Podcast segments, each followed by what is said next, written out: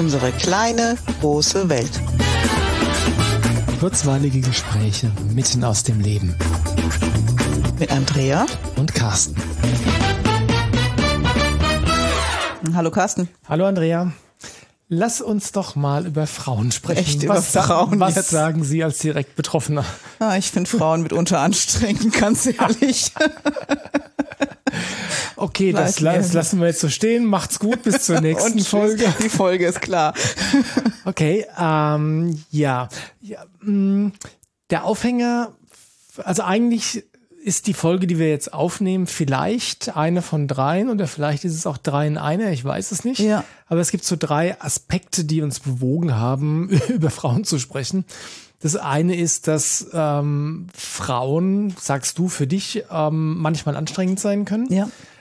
Das zweite ist, dass ähm, meine Wahrnehmung ist, dass die ähm, mit diesem ganzen Trans-Zeug und so weiter, ja, und bitte nicht falsch verstehen, jeder darf sein, wie er will, aber diese Glorifizierung von Trans- und Transathleten, also biologische Männer, die jetzt dann in Frauenwettbewerben starten, ja, das ist eigentlich die, pff, ja, die neue Art von Antifeminismus irgendwie, die ähm, die Männer zu den besseren Frauen macht. Das finde ich schräg.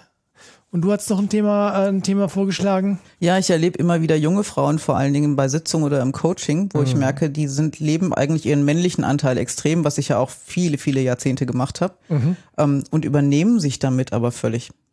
Also brennen auch aus und, und leben so, als müssten sie beweisen, dass sie eigentlich die besseren Männer sind in dem, was sie leisten können. Und das kenne ich extrem gut von mir. Das ist jetzt ja die Prämisse voraus, dass, dass Männer und Frauen unterschiedlich sind. Ja, tut es. Aber in meiner Welt ist das Oh auch mein so. Gott. okay, ich weiß nicht, ob das politisch korrekt ist, aber in meiner Welt ist das so. Nein, in meiner Welt ist das natürlich auch so. Also haben wir insofern eigentlich drei Themen und ich, ja, schauen wir mal, wo, wo uns die Genau. Folge hinführt. Ja, womit wollen wir denn anfangen? Lass doch mal überlegen, was mit diesen jungen Frauen ist, die echt ihren Mann stehen.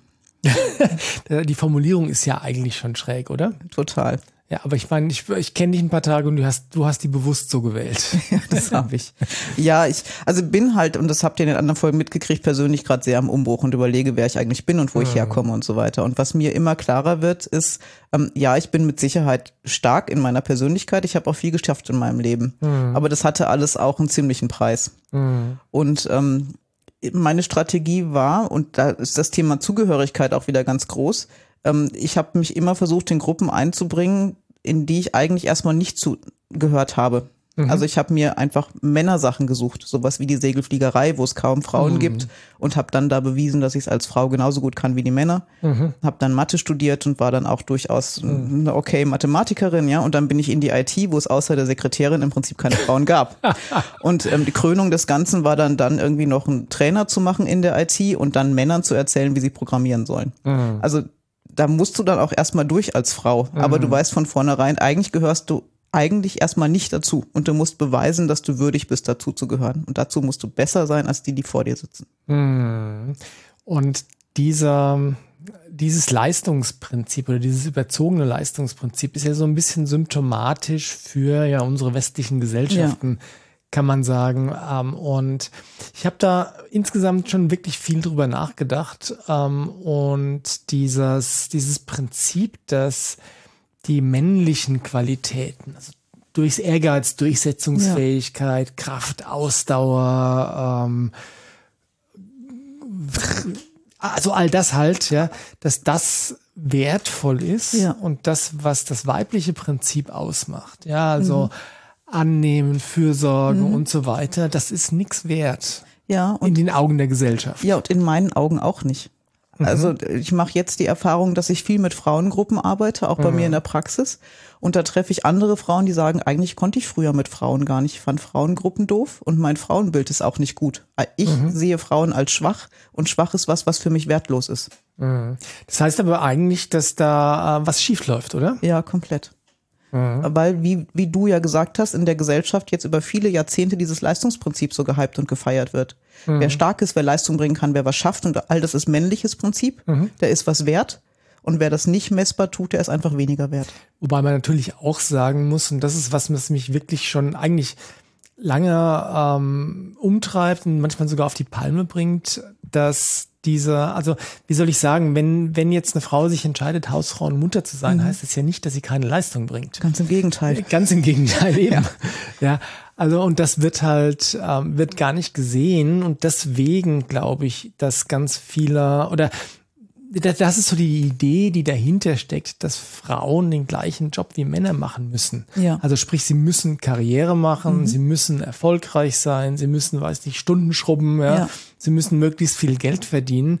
Und ich glaube, dass die, die, die Ursache, die dem Ganzen zugrunde liegt, einfach ein völliges Ungleichgewicht in der Wertschätzung ist, die von Seiten unserer Gesellschaft äh, den Geschlechtern entgegengebracht wird, weil ich meine, wenn wir ganz ehrlich sind, wenn es keine Frauen gäbe, die die Kinder erstmal zur Welt bringen und dann ähm, äh, umsorgen, pflegen, großziehen, ja, dann, ähm, ja, dann gäbe es die Menschheit nicht mehr. Ja, wären wir also, ganz schnell ausgestorben. Das, das ist wohl das so. So grundlegend ist ja, das. Absolut ja, absolut so grundlegend. Ja. Und weiß nicht, ich hab, hast du ein Gefühl dafür? Ich, ich habe nicht recherchiert, aber hast du ein Gefühl dafür, seit wann das so aus, völlig aus dem, aus dem Ruder gelaufen ist? Nee, also ich weiß ja, dass wir in den, in den Kriegsjahren sind die Mamas ja noch gehypt worden, wenn sie möglichst viele Kinder gekriegt haben. Andererseits aber auch, wenn sie an der Heimatfront dann äh, die Jobs von den Männern auch, gemacht genau. haben. Die und, und sie mussten ja, ja auch und ja. sie mussten sich auch durchbeißen, weil es und, und äh, haben wieder aufgebaut, als keine Männer mehr da waren. Mhm. Nee, ich weiß nicht, seit wann das so ist. Mhm. Gedanke, der mir jetzt gerade kommt, ähm, in der DDR war es ja dann so, dass ähm, dieses Familienbild bewusst ähm, unterminiert wurde. Ja.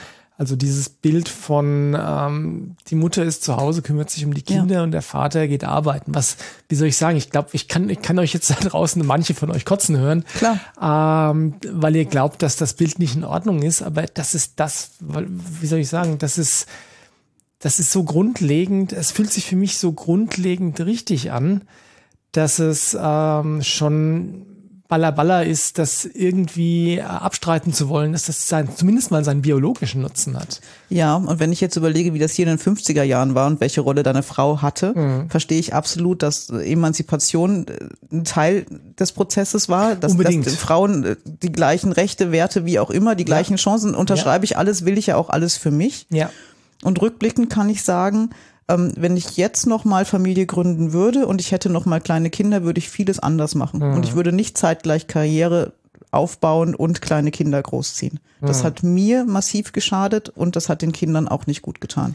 Weil, wie soll ich sagen, die Familie als Keimzelle der Gesellschaft dadurch natürlich äh, an ihrer Kraft verliert. Ja, und weil du es als Mutter einfach auch nicht stemmen kannst. Davon also abgesehen. das, das, das kannst du tun, wenn, wenn beide Elternteile sich klar sind, wir wollen beide Karriere machen und wir stecken beide ein Stück zurück mhm. und wir gucken, dass wir uns gegenseitig unterstützen, ja. dass wir es alles unter einen Hut kriegen. Ja. Das erfordert ganz, ganz viel Teamfähigkeit in der Partnerschaft und ganz viele klare Absprachen. Die gibt's aber in vielen Familien in der Form nicht.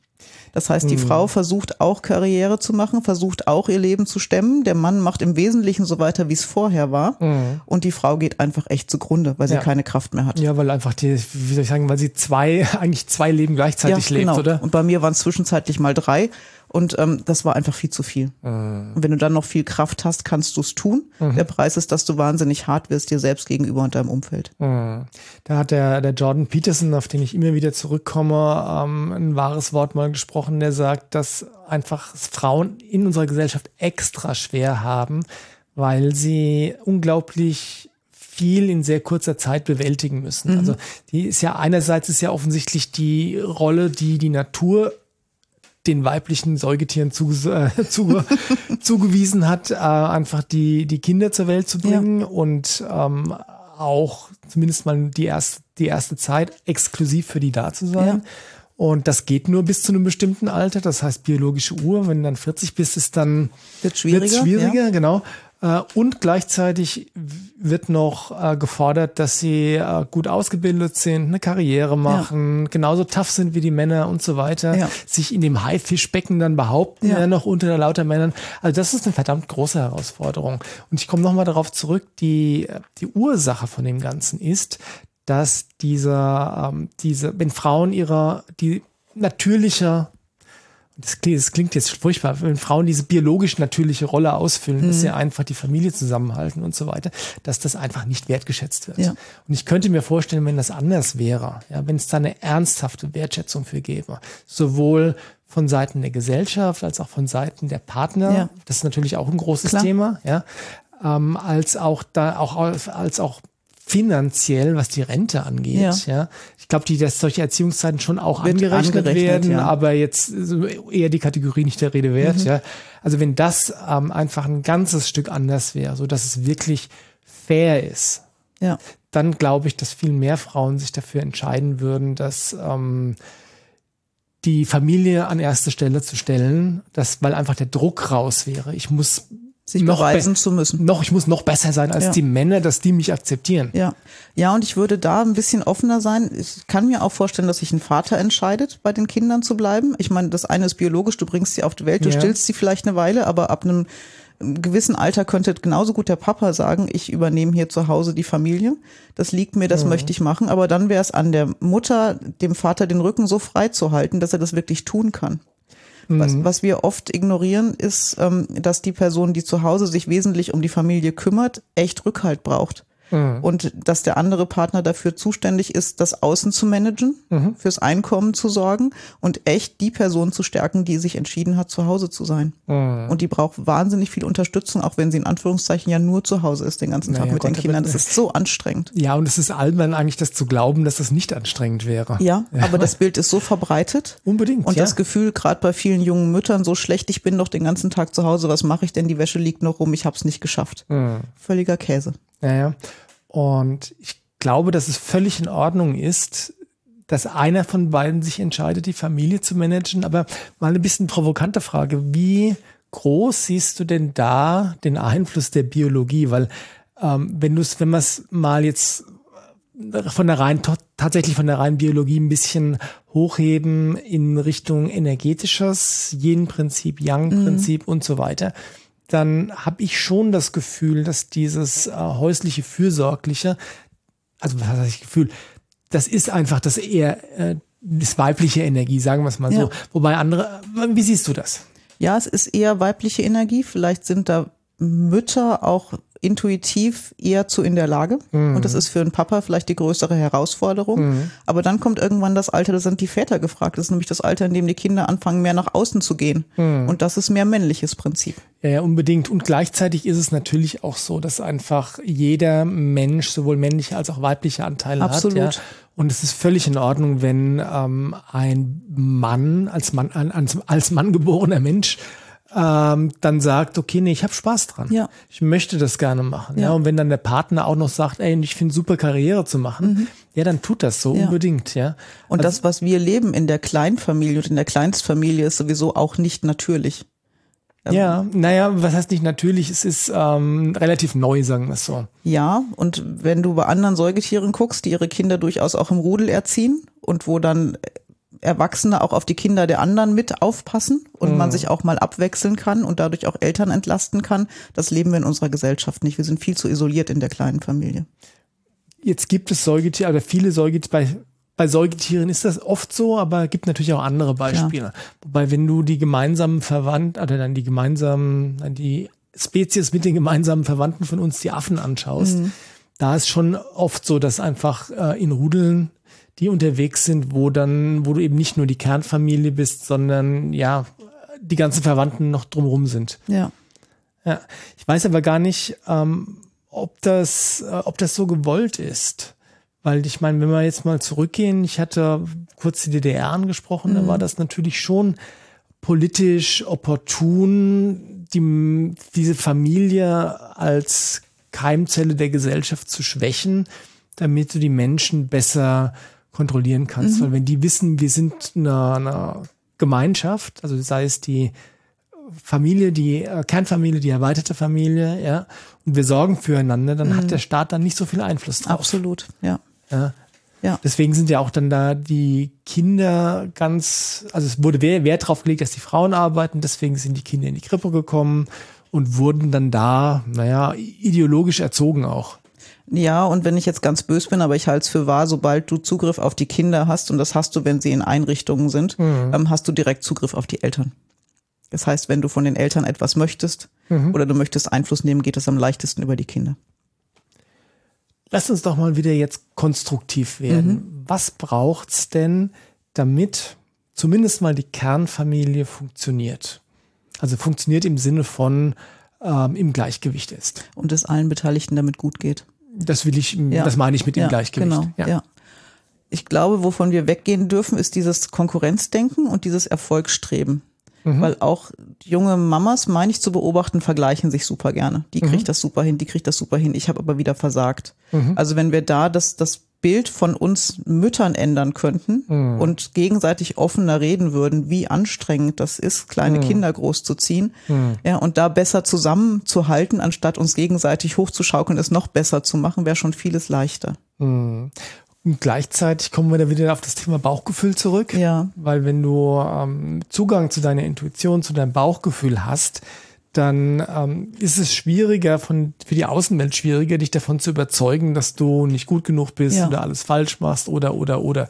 Und das braucht natürlich, also wenn du das als junge Mutter hinkriegen willst, braucht das äh, ein unglaubliches Rückgrat, dich nicht davon beeinflussen zu ja. lassen, was die Welt da draußen so dir sagt. Ja. ja.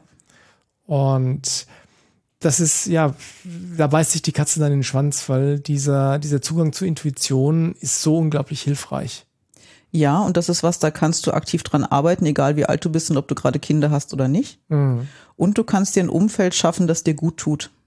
Und da hilft auch wieder das Bauchgefühl, mit welchen Menschen umgebe ich mich denn? Was ja, fühlt sich gut an? Genau. genau. Was fühlt sich gut an? Wo, wo fühle ich mich wirklich unterstützt und wovon halte ich mich lieber fern, weil es mich noch mehr anstrengt? Und die böse Sache ist ja, manchmal kann das auch die eigene Mutter sein, ja. die eher anstrengend als ja. unterstützend ist. Ja. Oder der eigene Vater oder die eigenen Geschwister oder, oder. Also nur, ähm, nur weil jemand mit dir verwandt ist, heißt das ja nicht per se, dass die Person gute Ideen hat, was jetzt deine eigene Gegenwartsfamilie angeht. Das stimmt und das Dilemma ist, dass es manchmal aber genau diese Personen sind, die die einzigen sind, die verfügbar sind, um mhm. dich zu unterstützen, logistisch oder mal für eine Stunde oder zwei die Kinder zu nehmen oder die einzukaufen oder so.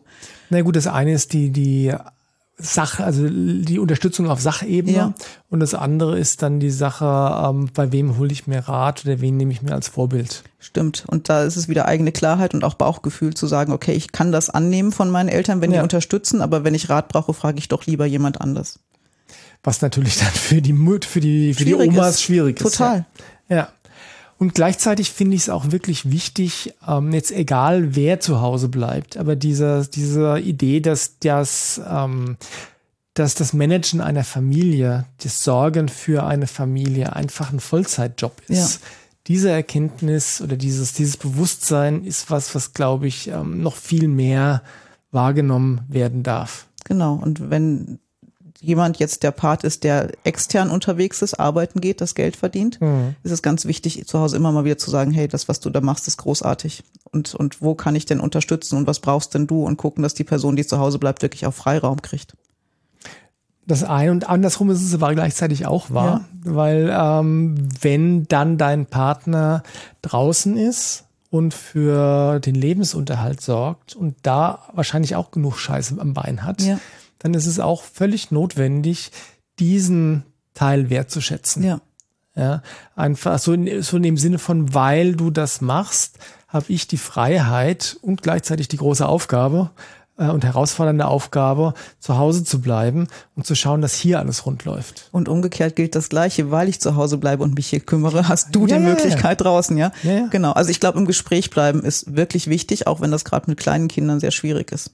Und was meiner Meinung nach auch hilft, ist wirklich sich darüber klar zu werden. Erstens, dass es sinnvoll ist, verteilte Rollen zu haben. Ja. Also ich, ich, glaube nicht, dass Männer auf die gleiche Art und Weise für Kinder da sein können als die Mütter. Mhm.